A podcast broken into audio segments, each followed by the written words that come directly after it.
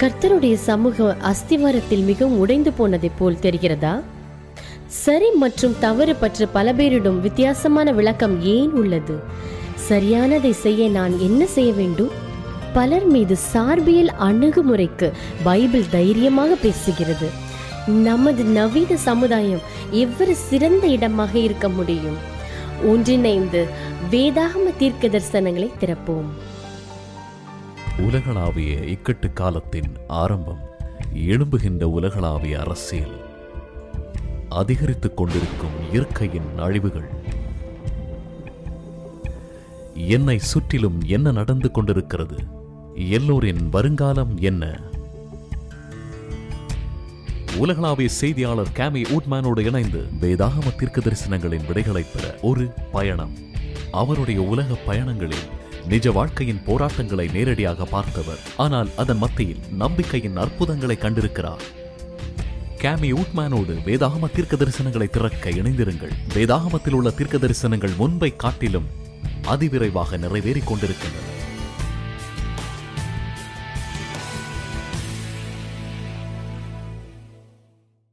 வணக்கம், நான் கேமி. மீண்டுமாக வேதாகம தீர்க்க தரிசன திறக்கப்படுதலுக்கு உங்களை வரவேற்கிறேன். இந்த சத்தியம் உங்களை மிகப்பெரிய வேதாகம தீர்க்க தரிசனங்களின் கண்டுபிடிப்புக்கு அழைத்து செல்லும். நீங்கள் பாடங்களை அறிய வேண்டும் என்று சொன்னால் AWR dot org slash Bible என்ற இணையதளத்தில் பாருங்கள். இதன் மூலம் வேதாகம பாடப்பள்ளியின் நீங்கள் இணைக்கலாம். இதில் நீங்கள் கேள்விகளை கேட்கலாம், உங்கள் ஜெப குறிப்புகளை தெரிவிக்கலாம். இதற்கு முன்னான சத்திய பாடத்தில் எச்சரிக்கை என்ற தலைப்பில் எப்படிப்பட்ட உலக சரித்திரத்தின் கடைசி தருணத்தில் இருக்கிறோம் என்று பார்ப்போம். தேவன் நம்மை அதிகமாய் நேசிக்கிறதால் உலக முடிவு கால சம்பவத்திலிருந்து அந்த அழிவை நம்முடைய கடைசி இடத்திற்கு தடையாக இல்லாதபடி எச்சரிப்பை கொடுக்கிறார். இதனால் நாம் எப்பொழுதும் ஆயத்தமாக இருக்கும்படி நம்மை எச்சரிக்கிறார். தேவன் நம்முடைய தனிப்பட்ட விதத்தில் நெருக்கமாக இருக்கும் வாஞ்சையில், அதாவது இயேசுவின் வருகைக்கென்று அவர் ஜனங்கள் ஆயத்தமாக வேண்டும் என்று இன்றைக்கு பாடமானது பாதை என்ற தலைப்பின் கீழ் படிக்க உள்ளோம். இது அநேகருக்கு அதிர்ச்சியாக இருக்கும்.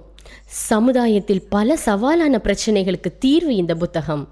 ஆனாலும் அது மக்களால் புறக்கணிக்கப்பட்டு விட்டது. இன்றைக்கு இந்த புத்தக பக்கத்திலிருந்து வாழ்க்கையில் தோன்றும் ஆச்சரியமான கோட்பாடுகளை நாம் பார்ப்போம். சமீபத்தில் நானும் என் வீடியோ குழுக்கும் பிலிப்பைன்ஸில் உள்ள ஒரு காட்டில் இடிகளின் மத்தியில் மாட்டிக்கொண்டோம். ஒரு சிறிய ஓலை கூரையில் கீழ் நாங்கள் தஞ்சமடைந்தோம்.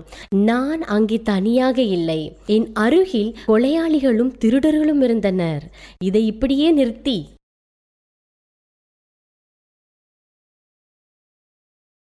ஜெபத்துக்குள்ளாக கடந்து செல்வோம். ஜெபத்துக்குள்ளாக கடந்து செல்வோம். பரலோக பிதாவே, உம்முடைய உண்மையான பரதேசியான கூட்டத்திற்கும் உம்முடைய வீட்டிற்கும் திரும்புவதற்கும் வேதமத்தின் பதில்களை எங்களுக்கு வழங்கும்படிக்கு நன்றி. உம்முடைய குணாதிசயங்களையும் உம்மையும் அழகான புரிந்து கொள்ளுதலையும் எங்கள் இருதயங்களை திறந்தருளும். புரிந்து கொள்ளுதலையும் எங்கள் இருதயங்களை திறந்தருளும். உம்முடைய வார்த்தைகளை அறிந்து கொள்வதற்கு எங்களை ஒன்று சேர்த்ததற்கு நன்றி. இயேசுவின் அருமையான நாமத்தில் ஜெபிக்கிறேன். ஆமென். ஏன் எல்லாரிடத்திலும் சரியானது மற்றும் தவறானது என்ற வார்த்தைக்கு வெவ்வேறு வித்தியாசங்கள் உள்ளது? சரி, தவறு, நல்லது, கெட்டது, ஏன் எதிரானது? நம்முடைய முதல் தலைப்பானது பரலோகம் முழுவதும் பரலோகம் முழுவதும் வெடித்த யுத்தம் பற்றி வேதாகமம் என்ன சொல்வது பார்த்தோம். இந்த யுத்தம் என்ன? லூசிஃபரின் பெருமை தேவனையும் தேவ கட்டளைகளை தூய்மையான அவருடைய கோட்பாடுகளை அழிக்க நினைத்ததுமாய் இருந்தது. பரலோகத்தில் பாவம் லூசிஃபரிடமிருந்து உருவானது. இப்போ பாவம் என்றால் என்ன? தேவ கட்டளைகளை மீறுவது. பரலோகவாசிகள் தேவ சட்டங்களை நன்கு அறிந்திருந்தனர். லூசிஃபர் கலங்கம் பண்ணினான். பரலோக தூதர்கள் மூன்றில் ஒரு பங்கை தன் பொய்யினால் கலங்கம் பண்ணிவித்து தேவனுக்கு விரோதமாக திரும்பினான். அவன் பூமியில் தள்ளப்பட்டவுடன் நம் பெற்றோர்களாகிய ஆதாம் ஏவாளை பார்த்து தேவனுக்கு விரோதமாக திரும்பினான். இந்த வஞ்சனையை மற்றும் களங்கத்தை தேவனுக்கு விரோதமாய் இன்று வரை செய்து கொண்டே வருகிறான். சாத்தானுடைய மிகப்பெரிய கொள்ளையானது ஜனங்கள் தேவனை ராஜாவாக ஏற்றுக்கொள்வதிலிருந்து அவர்களை எப்படியாவது சிதைத்து திரும்பி களங்கம் சத்தியத்தை எந்த விதத்திலாவது அவர்களிடம் போய் சேரக்கூடாது என்று போராடி கொண்டிருக்கிறான். அவனுடைய கலகம் எல்லாம் தேவ அரசுக்கு எதிராகவும் அவருடைய குணதாசியத்திற்கு எதிராகவும் இருக்கிறது. அப்போ தேவ அரசின் பணிதான் என்ன? அன்பு மற்றும் சுதந்திரம். தேவனுடைய பெரிதான அன்பானது நம்மை முழு சுதந்திரத்துடன் படைத்து அவருடைய வழிகளை அறிய அல்லது தேர்ந்தெடுக்கும் குணத்தை கொடுத்து நமக்கு விளக்குகிறார். தேவ பாதையில் வஞ்சனையில் இருப்பதா என்ற நிலையில் இருக்கிறோம். அவருடைய சரியான பாதை என்றால் என்ன? நாம் ஊகிக்க முடியாது. ஏனென்றால் அவரே சொல்கிறார் அவருடைய பரிசுத்தமான வாழ்க்கையில், அது வேதாகமம் என்று. வேதாகமம் தெளிவாக நமக்கு பதில் சொல்கிறது. இது வேதாகமத்தில் இருந்தால் நான் நம்புகிறேன், இது வேதாகமத்தில் இல்லை என்றால் இது உகந்ததல்ல. யாத்ராகமம் இருபதாம் அதிகாரத்தை பார்ப்போம். பத்து கட்டளைகளை அங்கே நாம் காணலாம். அடிமைத்தனத்திலிருந்து விடுவிக்க கொடுத்தார்.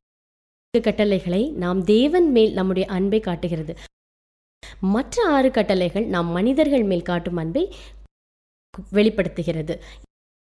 இதை நாம் வரிசையாக பார்ப்போம். முதலாவது வசனம் யாத்ராகமம் இருபது ஒன்று, தேவன் பேசி சொல்லிய சகல வார்த்தைகளாவன. உன்னை அடிமைத்தன வீடாகிய எகிப்து தேசத்திலிருந்து புறப்பட பண்ணி உன் தேவனாகிய கர்த்தர் நானே. தேவன் இங்கே எகிப்தில் அடிமையாக இருந்து அவர்களை மீட்டு கொண்டார். உண்மையை இஸ்ரவேல் அறிந்து கொள்ள வேண்டும் என்று பேசினார் தேவன். இவர்களுக்கு இங்கே எப்படி அவர்கள் அடிமைத்தனத்திலிருந்து சுதந்திரமாக இருக்க வேண்டும் என்று இந்த வசனத்திலிருந்து கற்பிக்கிறார். உண்மையான விடுதலையின் அர்த்தம் இங்கே குறிப்பிடப்படுகிறது. சாத்தானுக்கும் தேவனுக்கும் இடையில் நாம் பார்க்க முடியாத ஒரு யுத்தம் நடந்து கொண்டிருக்கிறது என்று நாம் மறந்துவிடக் கூடாது. தேவன் இஸ்ரவேலரிடம் பேசுகிறதை கவனித்துக் கொண்டே இருக்க வேண்டும். அவருடைய குரல் இடி முழக்கங்களைப் போல் மனித இனத்துடன் தனது பரலோக பரிசுத்தனை பரிசீலனை செய்யும் போது சாத்தான் கூர்ந்து கலங்கத்தை உண்டு பண்ண வேண்டும் என்றே அவன் இருப்பான். இந்த பத்து விதிமுறைகள் சாத்தான் வெறுக்கிறான். எங்கே என்றால் அது பூலோகத்தில். மனித இனம் அவனது வேலையை கடினமாக்கிவிடும். இப்பொழுது வசனம் மூன்று பார்ப்போம். யாத்ராகமம் இருபது மூன்று, இது முதலாம் கட்டளையை, என்ன என்று உனக்கு வேறே தேவர்கள் உண்டாயிருக்க வேண்டாம். இந்த கட்டளையை நான் வாசிக்கும் போது ஒருவேளை நான் கடவுளாக இருந்தால் பிரபஞ்சத்தின் அதிபதியாக இருந்து வியக்கத்தக்க உலகத்தை உண்டாக்கி அந்த அழகான பிரஜந்த படைப்பை நேசிக்கிறதினால் அதற்காக எதையும் செய்து உன்னதமாக வழியை நடத்தி அவர்கள் என்னை சுதந்திரத்தால் அறிந்து கொள்ள வைத்து என்னை நம்பி அவருக்கும் எனக்கும் நல் உறவை உண்டாக்கி வைத்திருப்பேன். ஏனென்றால் அது என் மனித இனமாய் உள்ளது.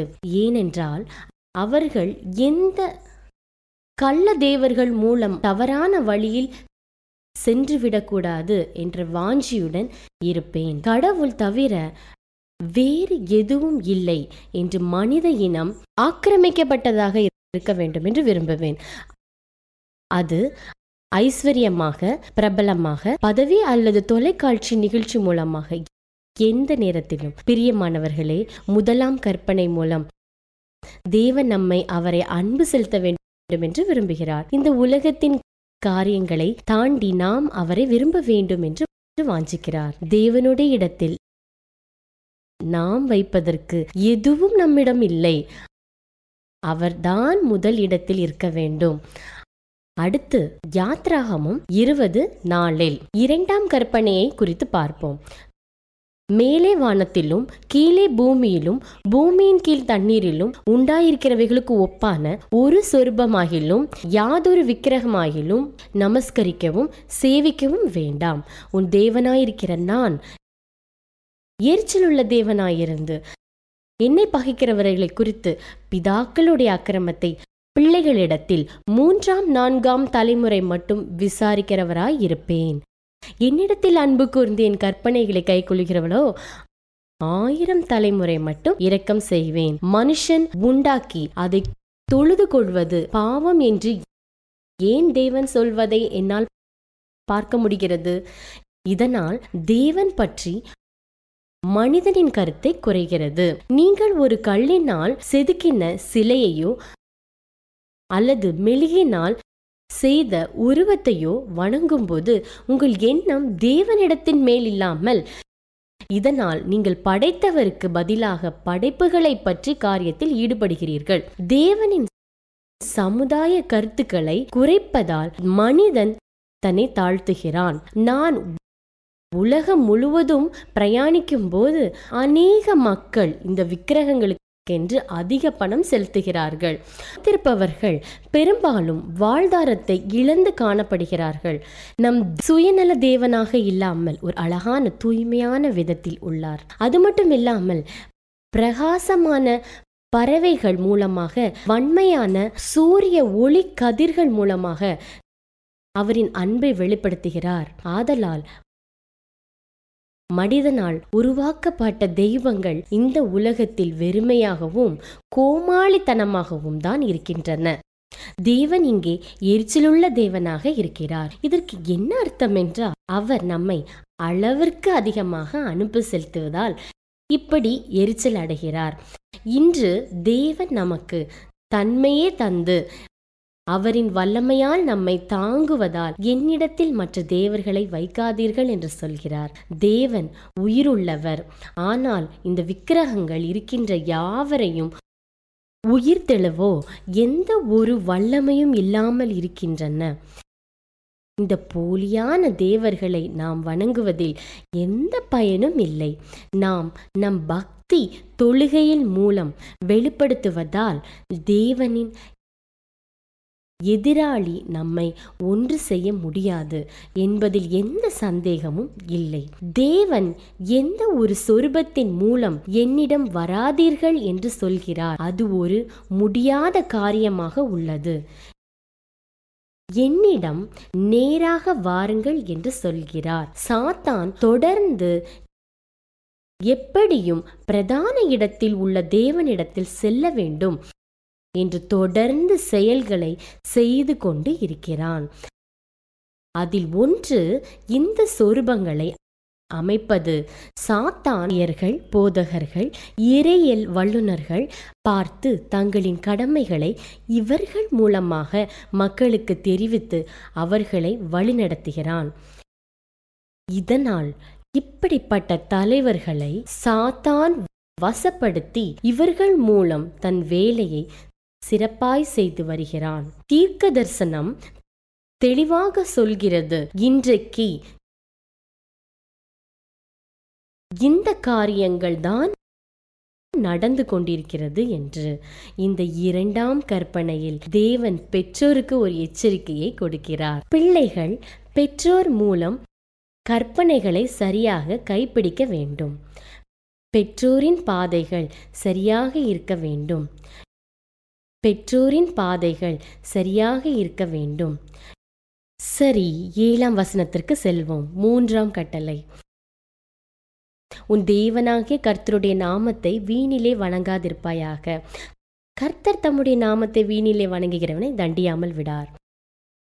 நாம் வாயிலிருந்து புறப்படுகிற வார்த்தை அல்லது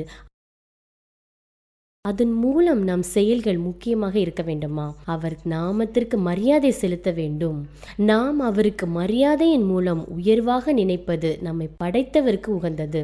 இந்த கற்பனை தவறாக சத்தியத்தை மற்றும் பொதுவான சத்தியம் ஆகியவற்றை தடை செய்து மட்டுமல்லாமல் தேவனின் நாமத்தை பயன்படுத்துவதற்கு அது நம்மை தடை செய்கிறது. எனவே பிரியமானவர்களே, தேவனுடைய நாமத்தை நாம் நம் வார்த்தையின் மூலம் உயர்த்த வேண்டும். அது அவரை மகிமைப்படுத்தும். யாத்ராகமம் இருபது எட்டு வசனம். நான்காம் கற்பனை, ஓய்வு நாளை பரிசுத்தமாய் ஆசரிக்க நினைப்பாயாக. ஆறு நாளும் நீ வேலை செய்து உன் கிரியையெல்லாம் நடப்பிப்பாயாக. ஏழாம் நாளோ உன் தேவனாகிய கர்த்தருடைய ஓய்வு நாள். அதிலே நீ ஆனாலும் உன் குமாரனானும் உன் குமாரத்தி ஆனாலும் உன் வேலைக்காரனானாலும் உன் வேலைக்காரியானாலும் உன் மிருக ஜீவன்களானாலும் உன் வாசலில் இருக்கிற அந்நியரானாலும் யாதொரு வேலையும் செய்ய வேண்டாம். கர்த்தர் ஆறு நாளைக்குள்ளே வானத்தையும் பூமியும் சமுத்திரத்தையும் அவைகளுள்ள எல்லாவற்றையும் உண்டாக்கி ஏழாம் நாளிலே ஓய்ந்திருந்தார். ஆகையால் கர்த்தர் ஓய்வு நாளை ஆசரித்து அதை பரிசுத்தமாக்கினார். இந்த கட்டளை தனிப்பட்ட விதத்தில் நமக்கு தேவைப்படுகிறது. இது ஆழமான ஒரு கட்டளை. தேவன் நம்மை அதிகமாய் நேசிக்கிறார். அதனால் நாம் வார வாரம் நாம் புத்துயிர் பெற வேண்டும் என்று விரும்புகிறார். ஓய்வு நாளில் அவரை மாத்திரம் ஆசரித்து நன்றி செலுத்தி அவருடைய ஆசீர்வாதத்தை பெற்றுக்கொள்ளும் நேரம். தேவன் நம் குடும்பத்தில் மத்தியஸ்தராக எப்பொழுதும் இருக்கிறார் என்பதை வெளிக்காட்ட ஒரு வாய்ப்பாக இந்த ஓய்வு நாள் உள்ளது. நாம் தேவ ராஜ்யத்தை கொடுக்க விரும்பினேன் என்றால் இந்த கட்டளையிடம் குழப்பத்தில் இருக்கிறேன் என்று கூறுகிறது. என் தலைமுறைகள் நிச்சயமாய் இதை மறந்துவிடக்கூடாது என்பதற்கு என்னால் என்ற அளவு தேவன் நினைப்பாயாக என்று சொன்ன இந்த கட்டளைகளை மதித்து செயல்படுவேன். தனிப்பட்ட விதத்தில் இந்த கற்பனையை நாம் கடைபிடிக்கும் போது ஆவிக்குரிய ரீதியில் உடல் ரீதியாகவும் மனன் ரீதியாகவும் பயன் அடைகிறோம். யாத்ராகமும் இருபது பன்னெண்டு அஞ்சாவது கற்பனை. உன் தகப்பனையும் உன் தாயும் கனம் பண்ணுவையாக. உன் தேவனாகிய கர்த்தர் உனக்கு கொடுக்கிற தேசத்திலே உன் நாட்கள் நீடித்திருப்பதற்கு உன் தகப்பனையும் தாயையும் கனம் பண்ணுவாயாக. என் பெற்றோர்களை நான் கனம் பண்ணாமல் இருந்தபோது பயங்கரமாக உணர்ந்தேன். என் பெற்றோரை அன்புடன் தயவுடன் சிந்தனையுடன் நடத்தும் போது அவர்களுக்கு மாத்திரமல்ல அது எனக்கும் நன்றாய் உள்ளது. இந்த கட்டளைகளை நம்முடைய நிச்சய ஆயுசுக்காக இருக்கிறது. நம்முடைய பரலோக தந்தையும் உலகத்துக்குரிய பெற்றோரையும் நாம் கனம் பண்ண வேண்டும். தேவனின் இயல்பு நமக்கு அநேக பாடங்களை கற்றுக் கொடுக்கிறது. இந்தியாவில் ஒரு மனிதர் பசு ஒன்றை வாங்கி வீட்டிற்கு அதை கொண்டு வந்தார். பசுவை பார்த்து அந்த தெருவில் உள்ள நாய்கள் குலைக்க ஆரம்பித்தன. இந்த பசுவை கண்காணிப்பதற்காக சிசிடிவி கேமரா ஒன்றை பொருத்தினார் அந்த உரிமையாளர். ஒரு நாள் கேமரா பதிவில் சிறுத்தை ஒன்று பசுவிடம் வந்து இருப்பதை அவர்கள் கண்காணித்து ஆச்சரியப்பட்டார்கள். இந்த பசுவை முடிவில் யார் வைத்திருந்தாரோ அவரிடம் போய் இதை பற்றி விசாரிக்கும் போதுதான் ஒரு விஷயம் தெரிய வருகிறது. இந்த சிறுத்தை இருபது நாள் குட்டியாக இருக்கும்போது தாய் சிறுத்தை இறந்துவிடவே அங்கு உள்ள ஜனங்கள் பசுவிடம் இந்த குட்டியை சேருங்கள், அது இந்த குட்டிக்கு பால் கொடுக்கும் என்று சொன்னார்கள். இப்படியே அந்த சிறுத்தை குட்டி பசுவிடம் சேர்த்தார். பசுவும் சிறுத்தையை பார்த்து கொண்டது. குட்டி சிறுத்தை பெரிதாகி விடவே அதை காட்டில் கொண்டு போய் விட்டார். எனவே இந்த சிறுத்தை தன் தாயை நினைத்து பசுவை அடிக்கடி எங்கிருந்தாலும் பார்க்க வருமாம். சிறுத்தையால் தனக்கு பால் கொடுத்து வளர்த்த பசுவை மறக்க முடியவில்லை. நம்மை பெற்று எடுத்த வளர்த்த பெற்றோரை கனம் பண்ண வேண்டும் என்பதற்காக சரியான கதை இது. பெற்றோர்கள் நமக்கு பிரதிநிதியாக தேவனுக்குள் உள்ளனர். நம்மை பாதுகாக்கவும் போஷிக்கவும் தேவன் நமக்கு பெற்றோர்களை கொடுத்திருக்கிறார். அநேகர் தங்கள் பெற்றோர்களை எப்படி கனம் பண்ண வேண்டும் என்று கேட்டபோது தேவன் நம்மை மன்னிப்பதை நாம் நினைவில் கொள்வது முக்கியம். ஒருவேளை நாம் நம் பெற்றோரை கவனிக்காமல் இருந்தால் தேவன் நம்மை இந்த பாவத்திலிருந்து நம்மை திரும்ப நம்மை ஏற்றுக்கொள்கிறார். சில பேர் பெற்றோர்களால் மிகவும் காயப்பட்டு கஷ்டப்பட்டு கொண்டிருக்கலாம். அந்த நேரத்தில் எப்படி அவர்களை கனம் பண்ணுவது? தேவன் நம்மை மன்னித்து ஏற்றுக்கொள்வது போல் நாமும் அவர்களை மன்னித்து ஏற்க வேண்டும். அதற்கு நிச்சயம் தேவன் நமக்கு உதவி செய்வார். யாத்ராகமம் இருபது பதிமூணு வசனம் ஆறாம் கற்பனை. கொலை செய்யாதிருப்பாயாக. இந்த கட்டளைகளை இந்த உலகம் சரியாக பின்பற்றியிருந்தால் நாம் எங்கு வேண்டுமானாலும் இரவும் பகலும் பிரயாணித்து எந்த நகரத்திற்கும் கிராமத்திற்கும் சென்று வரலாம். இந்த பாதுகாப்பு தற்காப்பு ஆயுதங்கள் நமக்கு தேவை இருக்காது. எந்த அச்சமின்றி அன்பானவர்களை பார்க்க செல்லலாம். ஜெஸ்லனே என்ற என்னுடைய தோழி ஒரு கதையை என்னுடன் பகிர்ந்து கொண்டாள். ஒரு காலை வேளையில் இவளும் குடும்பமும் வழக்கம் போல் சாப்பிடும்போது திடீரென்று துப்பாக்கி சுடும் சத்தம் அந்த தன் வீட்டில் கேட்டது. உடனே தன்னைத்தான் சுடுகிறார்கள் என்று அன்டினோ என்ற தன் கணவர் பாதுகாப்பிற்காக ஆயுதம் ஏந்தவராய் குடும்பத்தை காப்பாற்ற நினைத்து பாதுகாப்பான இரகசியமான இடத்தில் ஒளிய நினைத்தார்கள். அவரை துளைத்து அவரை மறிக்க செய்தது. ஜெஸ்லைன் மிகவும் துயரப்பட்டாள். இது அவளால் மறக்க முடியவில்லை. பிலிப்பியன்ஸ் இராணுவத்தை அவள் வெறுத்தாள். ஒரு நாள் ரேடியோவை ஜெஸ்லின் கேட்டபோது இயேசுவை பற்றி பேசுகிற ஒரு குரல்.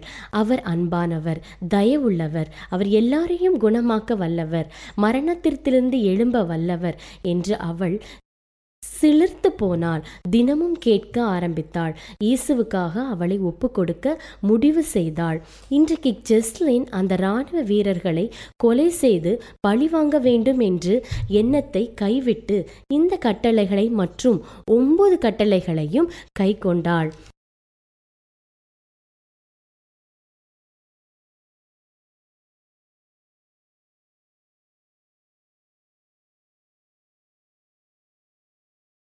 ஒரு நாள் ரேடியோவை ஜெஸ்லின் கேட்டபோது இயேசுவை பற்றி பேசுகிற ஒரு குரல். அவர் அன்பானவர், தயவுள்ளவர், அவர் எல்லாரையும் குணமாக்க வல்லவர், மரணத்திலிருந்து எழும்ப வல்லவர் என்று அவள் சிலிர்த்து போனாள். தினமும் கேட்க ஆரம்பித்தாள். இயேசுவுக்காக அவளை ஒப்பு கொடுக்க முடிவு செய்தாள். இன்றைக்கு ஜெஸ்லின் அந்த இராணுவ வீரர்களை கொலை செய்து பழிவாங்க வேண்டும் என்று எண்ணத்தை கைவிட்டு இந்த கட்டளைகளை மற்றும் ஒன்பது கட்டளைகளையும் கை கொண்டாள். இந்த கட்டளைகளை மீற சாத்தான் நம்மை வஞ்சித்து கொண்டே இருக்கிறது. அன்பு மற்றும் இச்சையின் மூலம் அவர்கள் கலகம் செய்கிறான். சாத்தானின் இலக்கு குடும்பங்களை பிரிப்பதுதான். அன்பை தனித்தனியாய் பிரித்து சமுதாயத்தில் கீழான தள்ளுகிறது அவனுடைய வேலையாய் உள்ளது. ஆனால் தேவன் குடும்பம் உடையக்கூடாது என்பதற்கு இந்த கட்டளை நமக்கு தருகிறார். இன்று ஜாஸ்லன் அவர்களுடைய மகள்களும் இயேசுவை நேசித்து கட்டளைகளை கடைபிடிக்கின்றனர். கொலை செய்யாதிருப்பாயாக என்ற எண்ணத்தோடு வாழ்கின்றனர். இன்று அவர்கள் நம்பிக்கை, விசுவாசம், அன்பு போன்ற ஆயுதங்களோடு வாழ்கின்றனர். நண்பர்களே, இந்த ஆறாவது கட்டளை பழிவாங்குதல், வன்முறை போன்றவற்றால் மீறப்படுகிறது. தேவனுக்கு வேண்டியதெல்லாம் நாம் இன்பமாக இருக்க வேண்டும் என்றுதான். ஆனால் பிசாசு மாற்றிவிட்டான். பிசாசு இந்த அன்பு. யாத்ராகமம் இருபது பதினாலு, ஏழாம் கற்பனை, விபச்சாரம் செய்யாதிருப்பாயாக. மனிதர்கள் இந்த கற்பனையை சரியாக பின்பற்றிருந்தால் திருமணம் எல்லாருக்கும் வெற்றியாய் உயர்ந்த ஸ்தலத்தில் இருக்கும். நம் வாழ்க்கை துணை மற்றவரை தேடி போவது என்பது இருக்காது. தேவ பார்வையில் திருமணம் என்பது பரிசுத்தமாக, இந்த பூமியில் ஒரு அழகான அன்பு என்று அனுபவமாக உள்ளது. மனித இனம் நமக்கு கற்பிக்கும் பாடம், உனக்கு சரி என்றால் அதை செய், தவறு என்றால் செய்யாதே. விபச்சாரமும் இப்படிதான் உள்ளது. மனித பார்வையில் முதலாவது சரி எது, தவறு எது என்று சொல்ல நாம் யார்?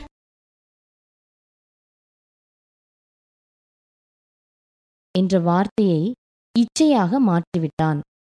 சாத்தான் குடும்பங்களை உடைக்க தேடுகிறான். ஒழுக்கங்களை இழக்க செய்து நோய்களை பரப்பி விளைவாக சமுதாயத்திலிருந்து குடும்பங்களை உடைத்து விடுகிறான். ஆனால் தேவன் நம் குடும்பத்தை பாதுகாக்க வேண்டும். மகிழ்ச்சியை எப்படி அடைய வேண்டும் என்று தேவன் இந்த விவாகத்தால் அற்புதமான திட்டத்தை வைத்திருக்கிறார். யாத்ராகமும் இருபது பதினஞ்சு, எட்டாம் கட்டளை, களவு செய்யாதிருப்பாயாக. இங்கே தேவன் வங்கியில் கொள்ளை அடிப்பதும் நமக்கு சொந்தமில்லாதவரை திருடுவதும் சொல்லவில்லை. அதையும் தாண்டி சொல்கிறார். தேவ திட்டம் எல்லாரும் அவருடைய சொந்த பொருட்களில் மாத்திரம் மகிழ்ச்சியாய் இருக்க வேண்டும். அதுதான் உண்மையான திருப்தி என்று சொல் கூறுகிறார். தன் அழைப்பினால் கிடைக்கும் பலத்தினால் தான் உண்மையான சந்தோஷம் உள்ளது. தன் அழைப்பினால் கிடைக்கும் பலத்தினால் தான் உண்மையான சந்தோஷம் உள்ளது. யாத்ராகமம் இருபது பதினாறு. ஒன்பதாம் கற்பனை, பிறருக்கு விரோதமாய் பொய் சாட்சி சொல்லாதிருப்பாயாக. நாம் பொய் சொல்லும் போது உண்மையில் நாம் ஒரு சூடான சூழ்நிலையிலிருந்து நம்மை விடுவிக்கிறதுக்கு என்று நினைத்து முட்டாள்தனமாக இருக்கிறோம். ஆனால் உண்மையில் இது இன்னும் குழப்பத்தை உருவாக்குகிறது. பொய் சுய சிறைவாசத்தை உருவாக்குகிறது. அது தொடரும்போது அது இன்னொரு கூடுதல் உங்களை அடைத்து விடுகிறது. உங்கள் பொய்களினால் நீங்கள் அகப்பட்டு விடுகிறீர்கள். கட்டுக்கதைகள், புறம் கூறுதல், வதந்திகளை, இந்த ஒன்பதாம் கட்டளைகளை நாம் மீறுகிறோம். வேதாகமம் யோவான் எட்டு நாற்பத்தி நாலில் வேதாகமம் யோவான் எட்டு நாற்பத்தி நாலில் நீங்கள் உங்கள் பிதாவாகிய பிசாசானவனால் உண்டானவர்கள், உங்கள் பிதாவினுடைய இச்சையின்படி செய்ய மனதாயிருக்கிறீர்கள். ஆதி முதற்கொண்டு மனுஷ கொலைபாதகனாய் இருக்கிறான் மனுஷ கொலைபாதகனாய் இருக்கிறான் நான் ஒரு கதை சொல்லுகிறேன். நான் ஜாக் பற்றின இந்த கதையை மிகவும் விரும்புகிறேன். ஆயிரத்தி எண்ணூற்றி முப்பதுகளில் வாழ்ந்த இருவருக்கும் மன அழுத்தம் இருந்தவர். அவருடைய குடும்பம் மிக எளியது. அவனிடம் இருந்த தொழில் மீன் பிடிப்பதுதான். தூண்டில் மட்டும் சில மண்புழுக்களை வைத்து அதை அங்காடியில் விற்பார். ஒவ்வொரு நாளும் அவர் மீனை பிடித்து அவர் விற்பனை செய்பவரிடம் ஒரு ஒப்பந்தம் செய்வார். ஐம்பது சென்ட் அந்த மீனுக்கு தருவார். ஆயிரத்தி எண்ணூறுகளில் ஐம்பது சென்ட் என்பது ஒரு பெரிய தொகையாய் இருந்தது. ஜாக் ஒவ்வொரு நாளும் மீன் பிடிக்க செல்வார். சில நேரங்களில் மிக பெரிய மீன்களெல்லாம் கிடைக்கும். ஒரு நாள் முப்பது பவுண்ட் எடையுள்ள மீனை அவர் தூண்டில் போட்டு பிடித்தார். இதுவரைக்கும் அவர் இப்படிப்பட்ட பெரிய மீனை பிடித்தது இல்லை. கடை தெருக்கு செல்லுகிற போது அங்கே அந்த கடையில் இருக்கும் வேறொரு வணிகர் சொன்னார், அது ஒரு சோதனை அடையக்கூடிய ஒரு நிகழ்வு. இப்பொழுதே நான் உங்களுக்கு ஐம்பது பவுண்ட் கொடுக்கிறேன் அந்த மீனுக்காக என்று சொன்னார். மன்னித்து விடுங்கள் என்றால் அது முடியாது என்று அர்த்தம். கடைசியாக அவர் இருநூத்தி ஐம்பது பவுண்ட் தருகிறேன் என்று சொன்னார். ஆனால் ஜாக் அதை நிராகரித்தார். ஒரு நல்ல வாய்ப்பு, ஆனால் சோதனையோடு இருந்தது. சிறிய மீனாக இருந்தாலும் பெரிய மீனாக இருந்தாலும் இந்த கடை ஓனருக்கு ஐம்பது பவுண்ட் கொடுக்கிறார். இப்பொழுது இந்த மீன் அவருக்கு தான் சொந்தமாகும். அதுதான் இயேசுவின் ஒப்பந்தம். அவன் அவனுடைய அதுதான் எங்கள் ஒப்பந்தம். அவன் அவனுடைய அர்ப்பணிப்பில் சரியாக இருந்தான். அதுதான் உண்மையான சாட்சி பகர்தல். அவ்வளவு கஷ்டத்தின் மத்தியில் ஜாக் வாழ்ந்து கொண்டிருந்தாலும் அவர் ஒரு உண்மையுள்ள மனிதராகவும் உயர்ந்த குணமுடையவராகவும் இருக்க தீர்மானித்து கொண்டார். அவருடைய வார்த்தைக்கு உண்மையாக இருந்தார் உண்மையாக இருந்தார் யாத்ராகமம் இருபது பதினேழு. பத்தாம் கற்பனை, பிறனுடைய வீட்டை இச்சையாதிருப்பாயாக. பிறனுடைய மனைவியையும் அவனுடைய வேலைக்காரனையும் வேலைக்காரியையும் அவனுடைய எருதையும் அவனுடைய கழுதையையும் பின்னும் பிறனுக்குள்ள யாதொன்றையும் இச்சையாதிருப்பாயாக என்றார். இந்த கட்டளை மீறினால் இது எல்லா பாவத்திற்கும் வேறாய் உள்ளது. எல்லாவற்றுக்கும் தெரிந்த வேத கதை. தாவீது பிறனுடைய மனைவியை இச்சித்தான், பத்சேபாவுடன் பாவம் செய்தான். இதுதான் சரியான எடுத்துக்காட்டு. மற்றனுடைய யாதொன்றையும் இச்சித்து எடுத்துக்கொள்ளக்கூடாது என்பதற்கு. இந்த இச்சை தாவீதை பொய் சொல்ல வைத்தது, திருட வைத்தது. தேவன் உனக்கு உன்னுடையதை எல்லாம் கொடுக்கிறார், ஏனென்றால் பிரஜபத்தின் ராஜாவின் பிள்ளைகளாய் நீ இருக்கிறாய். நாம் இப்படி இச்சிப்பதால் நாம் பலவீனம் அடைந்து சாத்தானின் பொய்யான வாழ்க்கைக்கு கீழ் சென்று விடுகிறோம். பரிசுத்தமான பாதுகாப்பை இழந்து விடுகிறோம். நாம் நம்முடைய வாழ்க்கையை அவருடைய பாதையில் இருக்க விரும்ப வேண்டும். சாத்தான் நம்மை தவறான முடிவை எடுக்க முயல்கிறார்.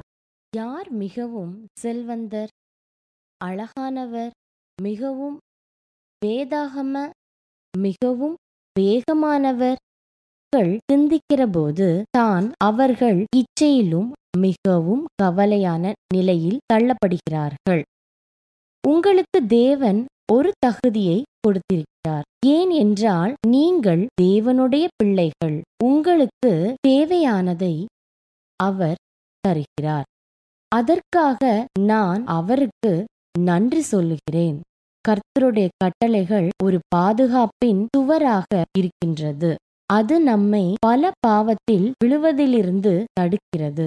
பரிசுத்த பாதுகாப்பில் நாம் இல்லாத போது நாம் பலவீனமாய் இருக்கிறோம். நாம் வாழுகின்ற காலம் முழுதும் தேவனுடைய கட்டளைகளால் சூழ்ந்திருக்க வேண்டும். ஒவ்வொரு வாய்ப்புக்கும் விளைவு உண்டு. சாத்தான் பாவ வாழ்க்கைக்கு தள்ளிவிடுகிறான். தவறான தீர்மானங்களை எடுக்கிற போது அவன் எப்படியாவது மனதையும் உடலையும் கெடுத்து விடுகிறான். தேவன் விரும்புவதெல்லாம் மனிதனும் மனுஷியும் மகிழ்ச்சியும் சமாதானமான வாழ்க்கையைதான். தேவனுடைய கட்டளைகளுக்கு கீழ்ப்படுவதின் மூலமாக பாவத்திலிருந்து விடுவிக்கப்படுகிறார்கள் விடுவிக்கப்படுகிறார்கள் ஒரு தம்பதிகள் திருமணமாகி தங்களுடைய தேனிலவை முடித்து அதிகாலையில் கணவன் மனைவியாக அந்த கணவன் ஒரு காகிதத்தில் ஒரு காகிதத்தில் சிலவற்றை எழுதி, நான் உனக்கு சில விஷயங்களை எழுதுகிறேன், அதை நீ தினந்தோறும் செய்ய வேண்டும் என்று சொன்னான்.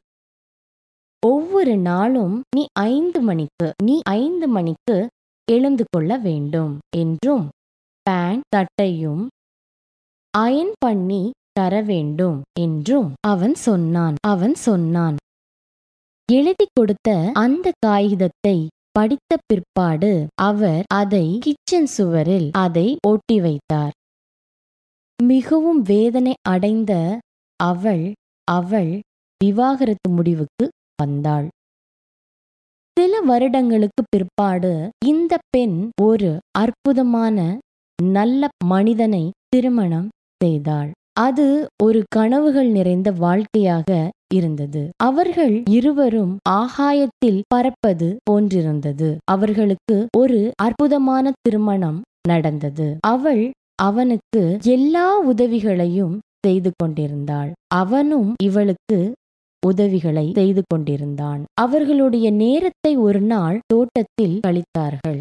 அங்கே அவள் சமையலறைக்கு சென்றபோது அங்கு ஒரு பெட்டியை பார்த்தாள்.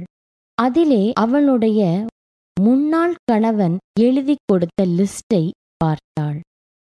ஐந்து மணிக்கு எழும்ப வேண்டும், அயன் பண்ணி தர வேண்டும் என்றும் எழுதியிருந்தது. வாசித்தாள். ஆனால் இதையெல்லாம் இப்பொழுதும் அவள் செய்து கொண்டுதான் இருக்கிறாள். அவளை யாராவது அதை கூறியபோது அது அவளுக்கு கடினமாக இருந்தது. பயத்தினாலும் பய பயத்தினால் அன்பு வரவில்லை. ஆனால் இப்பொழுது திருமணம் செய்த அவர் இதையெல்லாம் அவருடைய அன்பின் நிமித்தமாக அவருடைய அன்பின் நிமித்தமாக இவள் செய்கிறாள். நாம் கீழ்ப்படிவது தேவனுடைய உதவி பெறுவதற்கு அல்ல, அது தேவனுடைய அன்பிற்கு. நம்முடைய நன்றி தேவனை நேசிப்பது, நாம் ரட்சிக்கப்படுவதற்கு அல்ல. நாம் ரட்சிக்கப்பட்டால் தேவனை அறிவதற்கு முன்பாக நீங்கள் பிடிக்கிற சட்டங்கள் கஷ்டமாய் இருக்கும். ஆனால் தேவனை அறிந்து அவருடன் அன்பாக இருந்தோம் என்றால் அவருடைய சட்டங்களை அன்புடன் கடைபிடிப்போம். அவர் எதிர்பார்க்கிற காரியத்தை அன்பினால் செய்வோம். எல்லாம் நம் உறவை பற்றிதான்.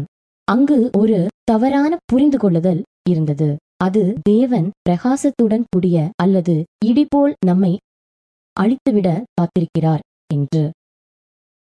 அது உண்மையாக இருந்தால் நம்மை அளிக்கப் போகிறார் என்ற ஒரே உண்மை அங்கே இருக்கும். ஆனால் நமக்காக பரிந்து பேசிக் கொண்டிருக்கிறார். நல்ல பாதையை நாம் தெரிந்து எடுக்க வேண்டும் என்றதற்காக நமக்காக பரிந்து பேசி கொண்டிருக்கிறார். சட்டங்களை கண்ணாடி போல் இருக்கிறது நண்பர்களே, அது நம்மை சுட்டி காட்டுகிறது உண்மையாக எப்படி வாழ வேண்டும், மனிதர்கள் எப்படி இருக்க வேண்டும் என்று சொல்லுகிறது. நம்மை நாமே உற்சாகம் உடையவர்களாக, புத்திசாலிகளாக, உண்மை உள்ளவர் உண்மை உள்ளவர்களாக நினைக்கிறோம். அந்த ஒரு மனிதனை போல் மனுஷீகத்தில் நாம் நடக்க விரும்புகிறோம். ஆனால் எப்பொழுது நாம் கட்டளைகளை பார்க்கிறோமோ கண்டுபிடிக்கிறோமோ, கட்டளைகள் நம்மைதானே காட்டுகிறது. நாம் பாவம் செய்வதற்காக நாம் உண்மையாக எப்படிப்பட்டவர்கள் என்றும் அது சுட்டி காட்டுகிறது. ஆகவே நாம் இயேசுவை ஏற்றுக்கொள்கிற போது அவர் உள்ளே வந்து நீதியின் வெண் வஸ்திரத்தை நம்மை சுற்றி தருகிறார். தேவனுடைய பிரமாணங்கள் மாற்றக்கூடுமானால் இயேசு கிறிஸ்து சிலுவையில் மரிக்க வேண்டிய அவசியம் இல்லை. சிலுவையில் இயேசு நம் பாவங்களை விளைவாக மரித்து தீர்த்தார். ஆகவே பிரமாணங்கள் மாற்றப்பட கூடியவைகள் அல்ல என்று பார்க்கிறோம். சில பேர் சொல்லுகிறார்கள், பத்து கட்டளைகள் பழைய ஏற்பாட்டில் உள்ளது, புதிய ஏற்பாட்டிற்கு அது அவசியமில்லை என்று. இயேசு இதை பற்றி என்ன சொல்கிறார்? நீ ஜீவனில் பிரவேசிக்க விரும்பினால் தேவனுடைய பிரமாணங்களை கைக்கொள் என்று சொல்லுகிறார்.